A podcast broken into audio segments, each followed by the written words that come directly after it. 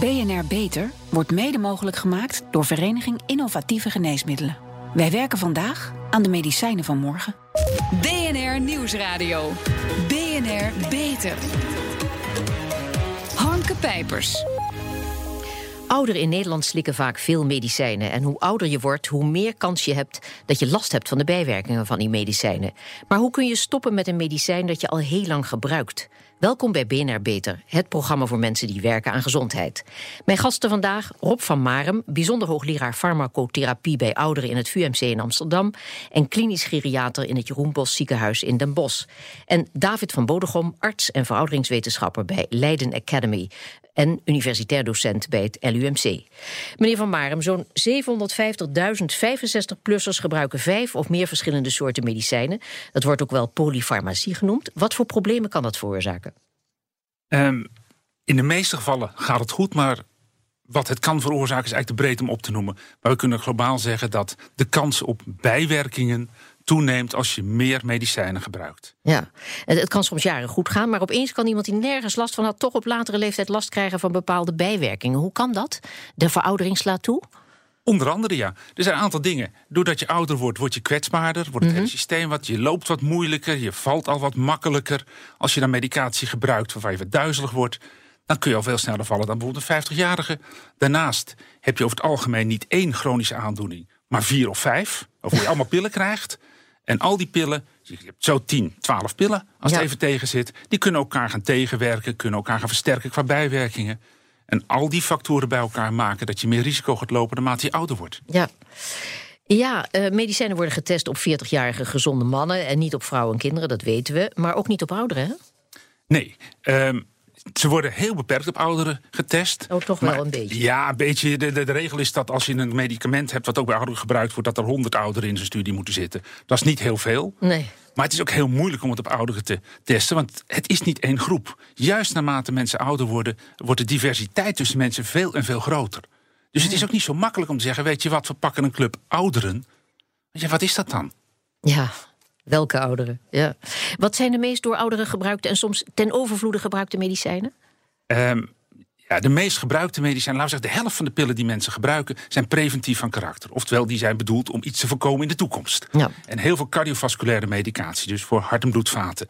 En daarnaast heel veel symptomatische medicatie natuurlijk, als pijnstilling en tegen benauwdheid en met, nou, al dat soort zaken. Maar als we praten over pillen die mogelijk uh, te veel worden gebruikt, dan zit je heel vaak in de hoek van preventieve medicatie. Ongeveer de helft.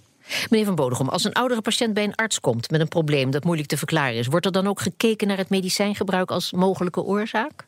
Ja, zeker. Het kan soms goed zijn om dan. Eh, mhm als je niet goed weet waar die problemen vandaan komen, of het misschien door een van die pillen zelf veroorzaakt is, bijvoorbeeld door een stopproef te doen, dus een van die medicijnen of meerdere te stoppen, en dus te kijken eh, of het beeld verandert. Ja, niet allemaal tegelijk. Nee, dat kan soms. Uh... Oh ja. Meneer Van Marem, u bent klinisch geriater. Doet u dat ook wel eens? Uh, heel veel. Het stoppen van pillen, maar geleidelijk aan. Ja. En het is een van de belangrijke dingen, juist bij mensen waarvan je de klachten niet goed begrijpt. Heel veel klachten worden toegeschreven aan veroudering, maar die kunnen ook best van de pillen komen. En overleg met de patiënt kun een plan maken om eventueel wat te minderen. Ja, de problemen die polyfarmacie kan opleveren zijn al langere tijd bekend. Hè? Hierover verscheen het ene na het andere proefschrift, rapport of artikel. Dat was ook de reden om in 2012 een richtlijn op te stellen. Meneer Van Marem, u was destijds werkgroepvoorzitter. Wat zijn de belangrijkste punten uit die richtlijn? Het allerbelangrijkste punt is dat er aandacht kwam voor medicatie bij ouderen. Mhm. En de meest concrete aanbeveling in die richtlijn was het opzetten van een periodieke medicatiebeoordeling in de eerste lijn. Zodat er structureel naar medicatie gekeken kon worden. Ja, maar die richtlijn bleek moeilijk uitvoerbaar. Hè? Hoeft desondanks niet meteen de prullenbak in. Vertel, wat is er nou mis mee? Um, we hebben in onze naïviteit een model neergelegd wat heel tijdrovend en arbeidsintensief is en lang niet voor iedereen nodig is. En dat zien we dus. We hebben iets heel ambitieus neergezet, maar in de praktijk is dat niet uitvoerbaar en het is een beetje overkill. Ja, maar goed, de kennis die nu is opgedaan uh, wordt gebundeld en gebruikt voor herziening van de richtlijn. Kunt u daar iets over vertellen? Nou, heel kort, want het, dat proces is nog lopend. Maar we hebben een aantal studies gebruikt die hebben die oude richtlijn meer of minder uh, matig geëvalueerd. Uh, die kennis hebben we allemaal gebruikt. we zijn bezig om voorstellen te maken hoe het beter, praktischer, efficiënter kan. Zodat we toch kunnen volhouden de belofte van de minister aan de Kamer destijds... dat alle 65-plussers met vijf of meer pillen jaarlijks, uh, dat jaarlijks aan de pillen gekeken wordt. Ja, Meneer Van Bodegom, u houdt zich bezig met onderzoek naar gezond en vitaal verouderen. U schreef onlangs het boek Ontpillen. Want volgens u bestrijden die pillen westerse welvaartsziekten... zoals eh, obesitas, diabetes, hart- en vaatziekten... terwijl je die kunt voorkomen of genezen door een gezonde leefstijl. Nou, dat weten we, maar geldt dat ook voor de oudere medemens? Ja, of zeker. nog steeds? Dat, uh, we weten dat uh, ook leefstijlaanpassingen bij ouderen nog, uh, nog heel gunstig effect kunnen hebben. Ouderen die stoppen met roken bijvoorbeeld, mm -hmm. die verlagen het risico op een hartinfarct met 50% na een jaar. Ja. die moet u altijd afvragen welk doel je wilt bereiken met een. Dat geldt zowel voor de behandeling met een pil als met een leefstijlinterventie. En natuurlijk is het zo dat hoe eerder je begint met een gezonde leefstijl, ja, hoe gunstiger het effect op je gezondheid is. Ja, dan komt het moment dat het geen zin meer heeft, wou je zeggen. Nou, dat, dat je je kunt afvragen of het, het profijt wat je daarvan hebt nog afweegt ja. tegen de, de, moeite die het je getroost. Of je daar de patiënt nog mee moet lastigvallen. Maar de patiënt kan volgens u een belangrijke rol spelen. En de huisarts zou wat minder naar zijn of haar medicijnboekje moeten grijpen? Wij weten van heel veel ziekten die wij verouderingsziekten noemen. Mm Mhm. -hmm. Dat dat eigenlijk geen ziekten zijn die door ouderdom komen. Maar Ja. dat zijn eigenlijk welvaarts- of leefstijlziekten. Dus ziekten zoals uh, ouderdomssuiker, type 2 diabetes. Uh, dat is altijd behandeld als een chronische ziekte... waar een patiënt de rest van zijn leven pillen voor moest slikken... en op een gegeven moment soms ook insuline voor moest spuiten. Ja. Nou, de laatste jaren is er steeds meer, zijn er steeds meer studies die laten zien dat je uh, van beginnende diabetes, je kunt het voorkomen, dat wist al heel lang, maar ook dat begin, als, je dat, als dat net gediagnosticeerd is, kun je van beginnende diabetes weer genezen als je echt je leefstijl omgooit. En uh, Ja. dat, moet, uh, dat moet meer gebeuren, zeker. Ja, volgens u zouden huisartsen en specialisten meer moeten doen aan gezonde leefstijladviezen. Maar daarvan is het natuurlijk maar de vraag of mensen zich eraan gaan houden. Hè? In bijna alle richtlijnen voor de huisartsen staat als eerste stap uh, leefstijladvies. Of het dan gaat richting hart- en vaatziekten, de diabeteszorg, osteoporose.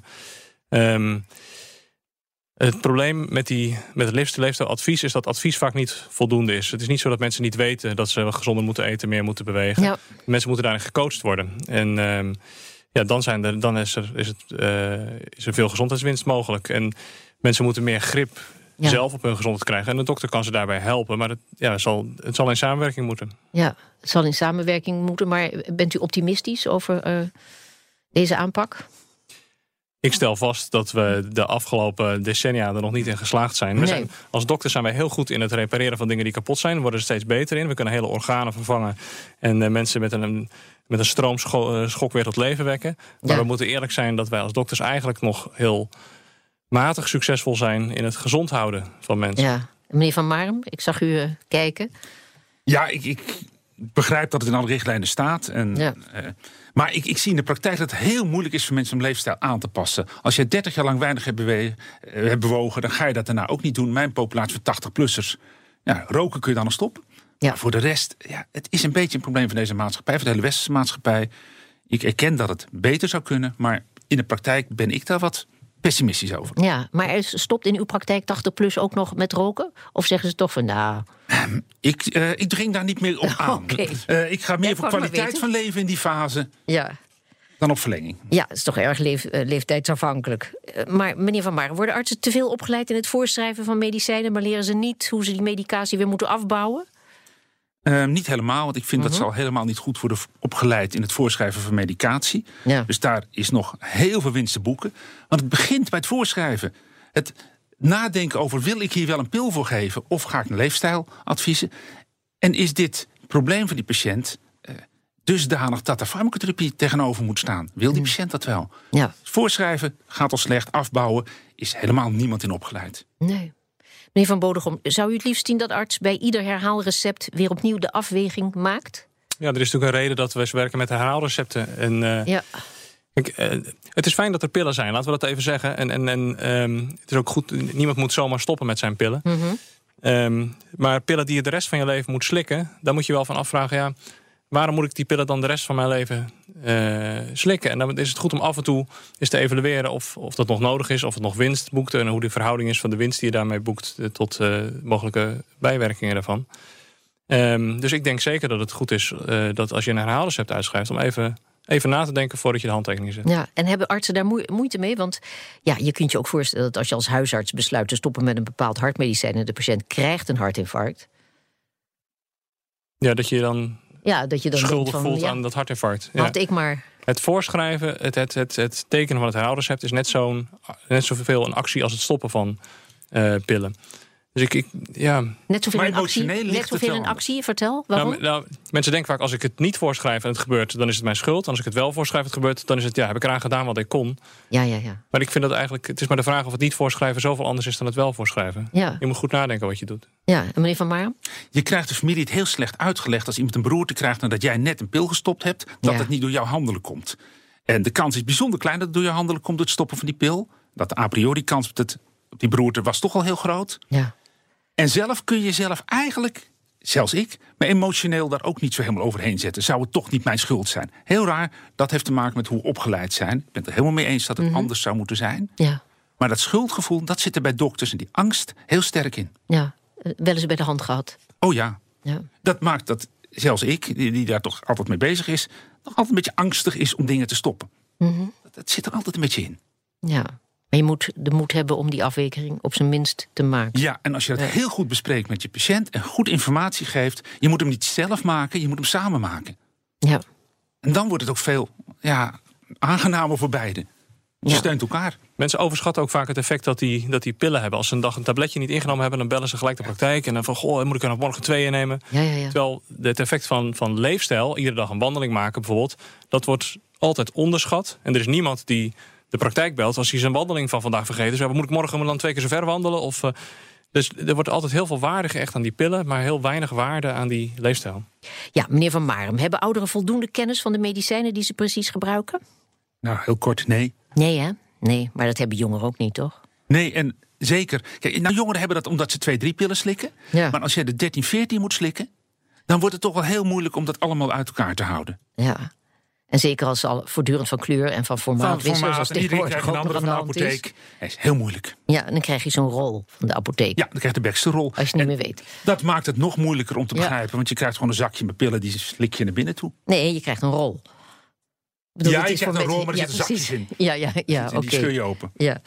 Zeg, ehm, goed, maar artsen zouden toch de patiënt meer moeten betrekken bij het al dan niet slikken van een medicijn. Maar hebben de meeste patiënten toch niet liever, want dat is wat u wil, maar hebben patiënten toch niet liever dat de arts gewoon voor ze beslist? Nee, dat geloof ik niet. Nee? Ehm, als, ik merk dat patiënten het allemaal waarderen als je echt informatie geeft en als je samen tot besluitvorming komt. En als jij ervan uitgaat dat de patiënt liever heeft dat de dokter beslist, dan is het eigenlijk een beetje gemakzuchtig. Want inderdaad zal de patiënt, dat zie je ook uit alle studies, snel overnemen wat de dokter adviseert. Ja. Maar dat wil niet zeggen dat hij daar, als hij thuis is, altijd blij mee is. Ja. Maar zouden toch zouden we iets kunnen veranderen door niet alleen te praten over de medicamenten, maar door het bespreken, van de doelen van de patiënt? Maar dat is het meest belangrijke. Het gaat helemaal niet over medicamenten. Het gaat niet over ziektes. Het gaat er, zeker bij ouderen, om dat we samen vaststellen.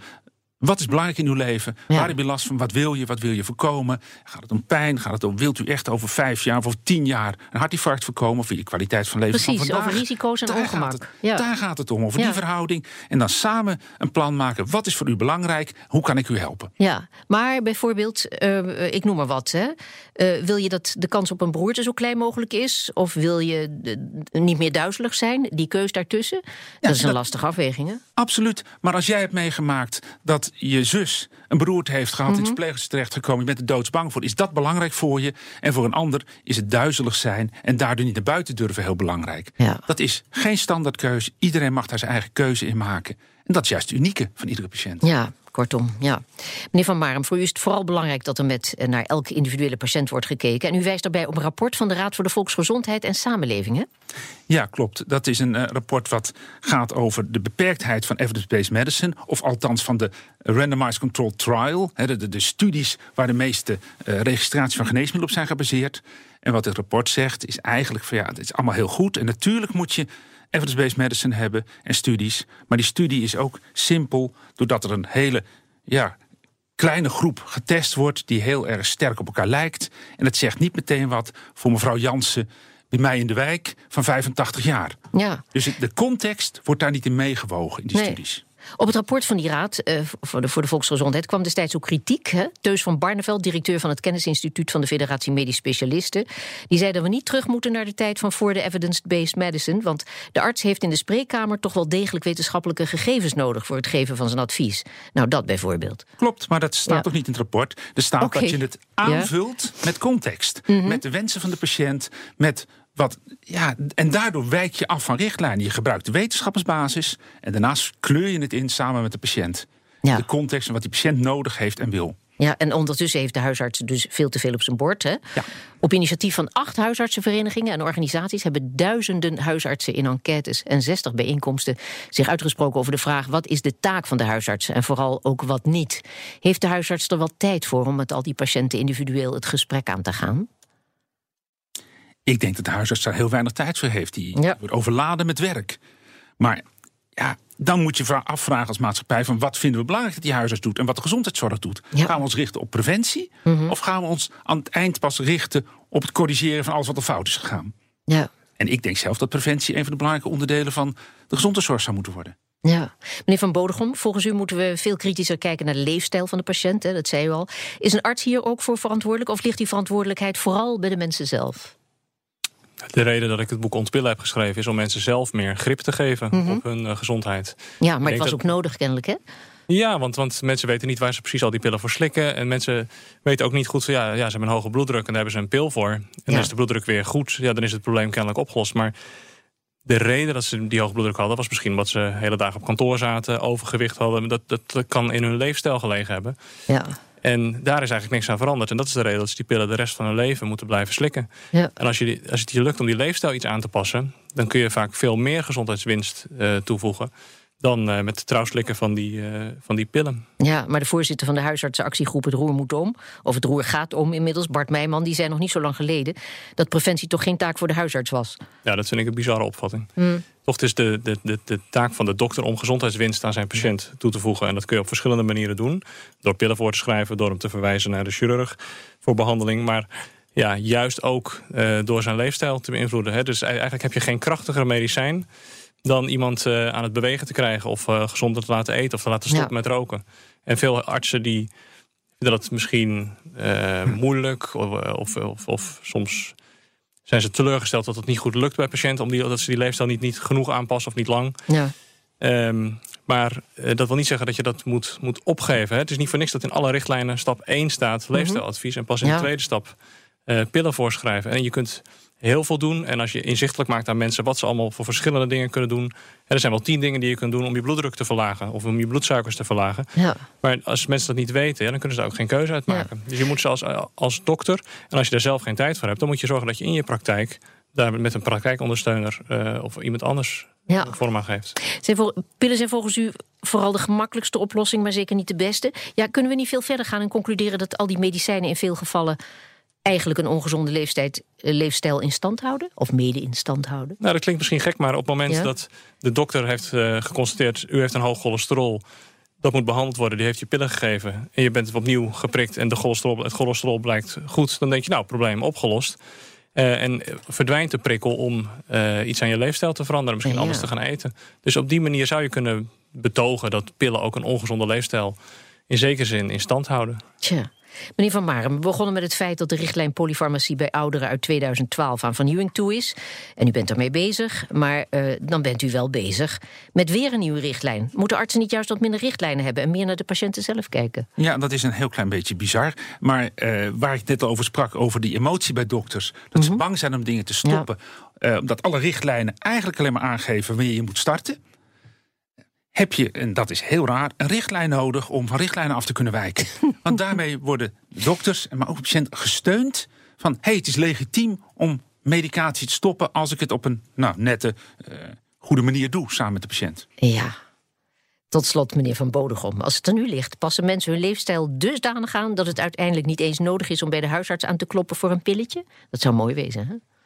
Het zal altijd, iedereen komt op een gegeven moment eh, in een fase in zijn leven dat hij, eh, dat hij de pillen van de dokter nodig heeft. Maar liever Ja. als je 70 bent dan als je 50 bent. En eh, ja, met een gezonde leefstijl kun je er zelf heel veel invloed op hebben. Ja, maar hoe haalbaar is het? Want ik hoor wel zeggen, preventie is toch heel erg moeilijk. En eh, nou, we horen allemaal dat het allemaal zo lastig is. Nou, maar ik vind dat daar, mag best een keer wel eens een, een, een, tegengeluid eh, eh, Mhm. tegen zijn. Want we, zoveel vragen wij niet van mensen. We, we vragen mensen om, eh, om, om wat meer aandacht aan het eten te besteden, verse dingen te kopen. eh, een handje nootjes te eten in plaats van een koekje. En, eh, en een half, half uur per dag te wandelen, hè, vijf dagen in de week. Steven. Dus, dus we hoeven niet de drie keer in de week naar de sportschool en allemaal op hun streefgewicht en strenge diëten. Ehm, eh, er mag best wel wat meer uh, aandacht zowel van de en het zou handig zijn als het, daar valt het woord weer, als dat ook in het verdienmodel zat, hè?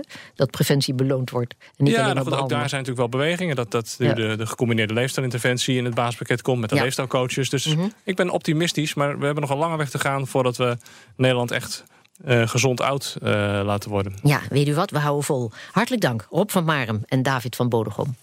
Pioniers in de zorg. Onze zorgredactie speurt naar interessante medische innovaties binnen en buiten de muren van de universiteit. Waar werken ze aan en wat moeten wij hierover weten?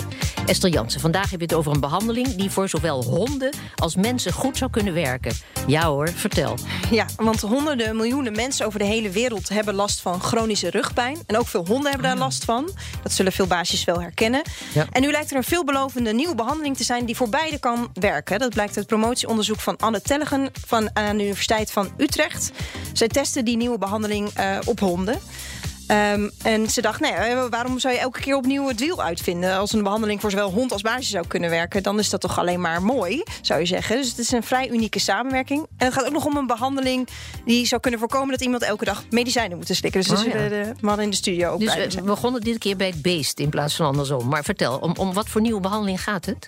Ja, het gaat om een injectie uh, die in de plek van uh, de tussenwervelschijf... waar een hernia zit of waar de pijn vandaan komt, uh, wordt geïnjecteerd. En die geeft een pijnstiller af... die ongeveer drie tot zes maanden moet werken. En hierdoor krijg je niet de bijwerking die je krijgt als je elke dag pijnstillers zou slikken. En je zou hiermee ook een eventuele operatie kunnen voorkomen. En ik vroeg Anne Tellige hoe het dan kan dat die pijnstiller drie tot zes maanden werkt. Wat er dan precies wordt geïnjecteerd. Dat is een uh, biomateriaal op basis van uh, aminozuren, dus een soort eiwitten. En dat zijn een soort bolletjes. En die bolletjes bevatten dat medicijn. En die worden langzaam afgebroken door de cellen die in de tussenwervelschijf zitten. En daardoor ja, is er dus een geleidelijke afgifte van die medicatie. Ja, en, en je injectie lijkt dus te werken. Maar hoe weet je nou dat het bij een hond ook werkt? Ja, dat vragen meer mensen aan, uh, aan Anne. Je kunt een hond natuurlijk niet vragen of de pijn minder is. Dat wordt eigenlijk op twee manieren gemeten. Mm aan de ene kant met de behulp van een objectieve ganganalyse. De hond loopt dan bijvoorbeeld over een krachtplaat in de vloer. En dan is te meten nou ja, of hij bijvoorbeeld met een van zijn poten minder kracht zet. En daarnaast kregen de baasjes van de hond een enquête met vragen als... Uh, heeft de hond moeite met opstaan of liggen? Loopt hij kreupel, ja of nee? Is hij blij? Wil hij nog spelen? En in het overgrote gedeelte van de honden was uh, verbetering te zien door de injectie. Ah ja. en, en kan deze behandelmethode ook nu één op één op mensen worden toegepast? Nee, er zijn al collega's van Anne Tellige bezig om in het ziekenhuis bij mensen met lage rugpijn deze behandeling te testen. Er moet alleen nog wel worden onderzocht welke dosering voor mensen geschikt is. Uh, maar in principe zou, het dus één op één kunnen worden toegepast. En dat maakt het onderzoek ook uh, nou, zo interessant. Het gaat dus om een samenwerking van het UMC Utrecht en de faculteit diergeneeskunde. Hierdoor worden op minder proefdieren uh, gebruikt, omdat getest kan worden op de eigen patiënten van de faculteit diergeneeskunde. En nee, het zou uiteindelijk dus voor zowel dier als baasje een nieuw medicijn kunnen opleveren. Ja, mooi hoor. Esther Jansen, mede dankzij Blaffend Nederland. Hartelijk dank. En tot zover deze uitzending van BNR Beter. Op bnr.nl slash beter is deze uitzending terug te luisteren... of on demand via de BNR-app, Spotify of iTunes.